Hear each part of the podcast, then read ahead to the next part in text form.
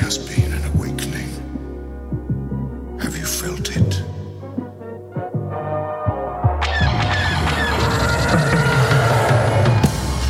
Hello, what have we here? These guys are so funny. Hello.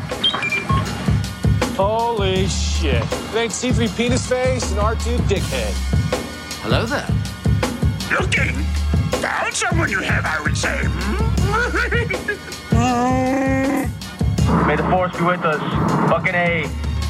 Good day, Galaxy Rogue Squadron podcast. I am Mopar. I am Commander Cody. We're getting geared up for Rogue One. You know it. That's why the fuck you clicked on it. Three days! Two days or one day, depending on when you're You're listening, or watching. So It is Monday, December 12th. We have a big event coming up for, for the premiere on the 15th here in Columbus at Gateway Film Center. And literally, we're almost down to two days away. Yeah. And I'm, my gosh. Did you watch any of the red carpet footage on didn't Saturday? Actually, no.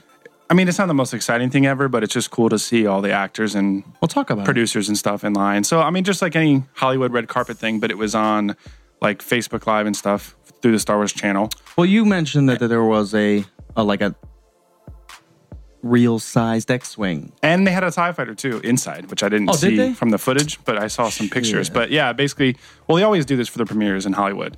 They close Yeah. off some of the streets, big red carpet comes out, and they everyone's lined up. All the people are there. They're interviewing everybody, talking about how excited they are for the movie to come out and how hard it was to make and all that stuff. But it was cool to watch, mainly because it was Star Wars. Um, of course. Yeah, awesome, awesome people that they uh, interviewed, but just got me really fucking excited, dude. Yeah, and as some of these reviews from famous people and the obliged that can see this stuff before us, The one Um, that gets to go to the fucking premiere. yeah, as that stuff starts filtering in and and uh, I'm reading through them, I'm getting pumped and I'm super excited. And we're gonna go through a few of the quick review things, Yes. um, mentions of Rogue One, and then we're gonna give you guys. What we're most excited for right at the end of this. Wild so, fan speculation, excitement. so let's start off. Do it. I was on Twitter today. This is technically episode 87 for anyone that's curious, but fuck that. Go ahead. So, and I'm gonna dis- I don't know famous people, so if I say this guy, I don't I don't know. Why don't they know who I am? I don't know. I'll try to make sense of your so ramblings. Go if ahead. you know who Anthony Beznken, Bez, I can't even Bez, Bresnikin? Bresnikin. No. I don't know. But what he said was Twitter people know. You know. people worried about Rogue One not being a gritty war film need not worry. It's intense and relentless. You can practically taste the grit. Mm. I am so excited. Water, my said- mouth's watering for grit right now. And f- just to let you guys know, I wouldn't read off something that had any spoiler stuff on it. So it's just kind of the general feel from that. All I'm expecting is war. I want to see it's Saving sound- it Private sounds Ryan very- in the yeah. Star Wars universe. I want to see something nitty gritty, war, battlefield, Yes. people Yes. actually dying. And then they'll update Battlefront to make it look like an actual war. But I think we'll finally, because he says that, I think we'll finally see the Empire be the military onslaught that it is. I certainly hope so. because you don't see that. You just see stormtroopers stumbling over themselves in the original trilogy. They can't hit stuff. They're getting killed by sticks. I don't want to shit on that. I just want to say that that's that's where we started. Yeah. We know where this could go, and Yeah. this potentially is filling my loins with. I've always been a fan of the Empire, so it's going to be good to see them Yeah. do what the fuck they're supposed to be doing. Yeah, You know what I mean? yeah, exactly. The only people that were ever really out there doing stuff was like Vader. Obviously, Tarkin was a badass, and Palpatine, and those Imperial Red Guards. But like as far as the troops go, they were always just bumbling. Yeah, absolutely. So I'm ready. Um, Steven Weintraub, wow, Uh, Mopar's not on Twitter very often. said, also do not read any reviews. He did like a six long tweet, but also do not read any reviews. So many the twists and turns have not been revealed in marketing. My jaw hit the ground a few times.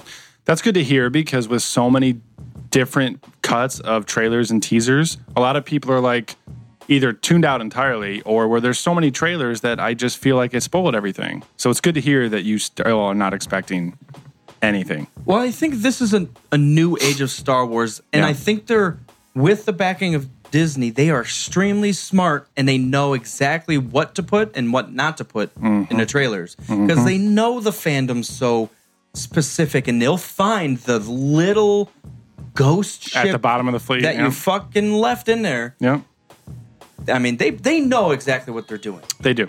We saw that with Force Awakens. They know. Yeah.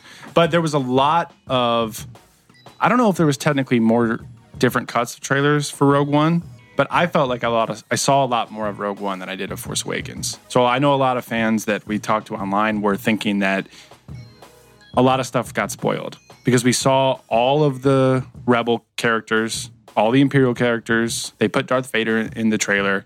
So a lot of people were worried like what else is there left to discover? We all know where it leads because it goes right into New Hope. So that's really refreshing to Yeah. hear. And I haven't run into any spoilers. Have you? I, I searched up hashtag Rogue One on Sunday to see the people's reactions, mm-hmm. and I, I haven't seen a single spoiler. So I'm very happy for that too. I'm also not setting myself up for failure. I'm not searching hashtag Rogue One right now. Fuck that. I did on Sunday because I knew they just had the premiere, and all those people that were invited to the premiere are not going to spoil the movie. True. They're all part of the movie, or Okay. like, you know what I mean? Fair enough. Yeah. But I'm not. Next three days, I'm not searching Star Wars at all. Um, same guy, Stephen Wapobnachub, um, whatever the hell. Uh, with all the talk of reshoots and production problems, the final cut of Rogue One is worth the wait. Man, that third act, so so good. I heard that too about the third act. Yeah. you know, three quarters of the way through the movie, shit hits the fan. The, I the assume space fan. that's when Jyn and Cassian Andor and K2SO get inside the Death Star into in uh, their full Or or they meet. They they meet. True. About- Yeah. I had something to say, but as usual, Let's flounder into. We're gonna give you possible upsets and what you're most excited for. So, what's one thing if they do this one thing, it could ruin the movie for you? Which I don't know if there's something that big, but or what are you most it sounds like for? It, it didn't happen. Luckily, Let's start with with the excitement, no. Let's start with the shit. I if they pull a Suicide Squad Joker on Darth Vader, that would really upset me. See, that's what I want to say, but the movie's it's got so many new characters, people that we've never heard of. Like this is the first movie Yeah. that it would almost make sense that Vader just made a little cameo and then he was out of the picture. I'm okay with that. But the thing is, it's not the same exact scenario, but we were excited for the Joker going into Suicide Squad and we're let down. And I don't expect the Vader to have a shit ton of screen time. I just want his appearances to be worth it. Well, you got to realize like the marketing and the trailer stuff for Suicide Squad was like 90% Joker. And we got nothing. Ah, it's like and then yeah, that's all you hear. That's all he is. Yeah. Um no, I If they don't give if they don't portray Vader the way he needs to be portrayed, I'll be upset. I'll I'm say it that way, say- regardless of screen time or whatever. if Portrayal. and this is going to sound stupid because they do win in the end, but if the rebels just win, I'm going to be pissed because they always win. I want to see the Empire actually do something mm-hmm. outside of. I mean, Alderaan really is kind of hazy for me. Like, it just. I didn't know anybody on the planet. I had never even seen a character from the planet outside of Princess Leia, and she had never been on the planet on screen. So I had no emotional connection and just like, boom. Oh, there it goes. And she's like, yeah, I don't. Okay. I wonder if seeing this is going to make the Alderaan destruction more impactful. Ooh, that would make very Because there's a, well, it's not a spoiler. It was a casting choice that I don't think was released until somewhat recently. Should I say it? Or do you want me to secret Let's, it? let's give him the treat. give them the treat. They recast um, Jimmy Smits. They re- Jimmy Smits is back as Bail Organa. So I feel like if we have enough worthwhile scenes with him and Mon, well, Mon Mothma survives, but at least him, and then we go into episode four and see Alderaan get destroyed, it may make a lot bigger of an impact on us. Yeah. Because it was, I mean, it was, it was seventies, and it's just like a little green thing went and blew up. Like it didn't the really small potato. It didn't Yeah. really impact me at all. Yeah. You could see like the potato bits flying by. It was pretty bad. Flew So- apart as home fries. So you said if Vader is Vader's stuff just is horrid. If he flounders, I'll be pissed. Yeah. Okay. And I'll say I'll stick with if the rebels just get their way with the galaxy like they always fucking do. Oh it's Oh They really going to be upsetting. because we go into A New Hope with Empire having the upper hand. Yeah. They have the Death Star. They blow up Alderaan. They're chasing Leia. Yeah.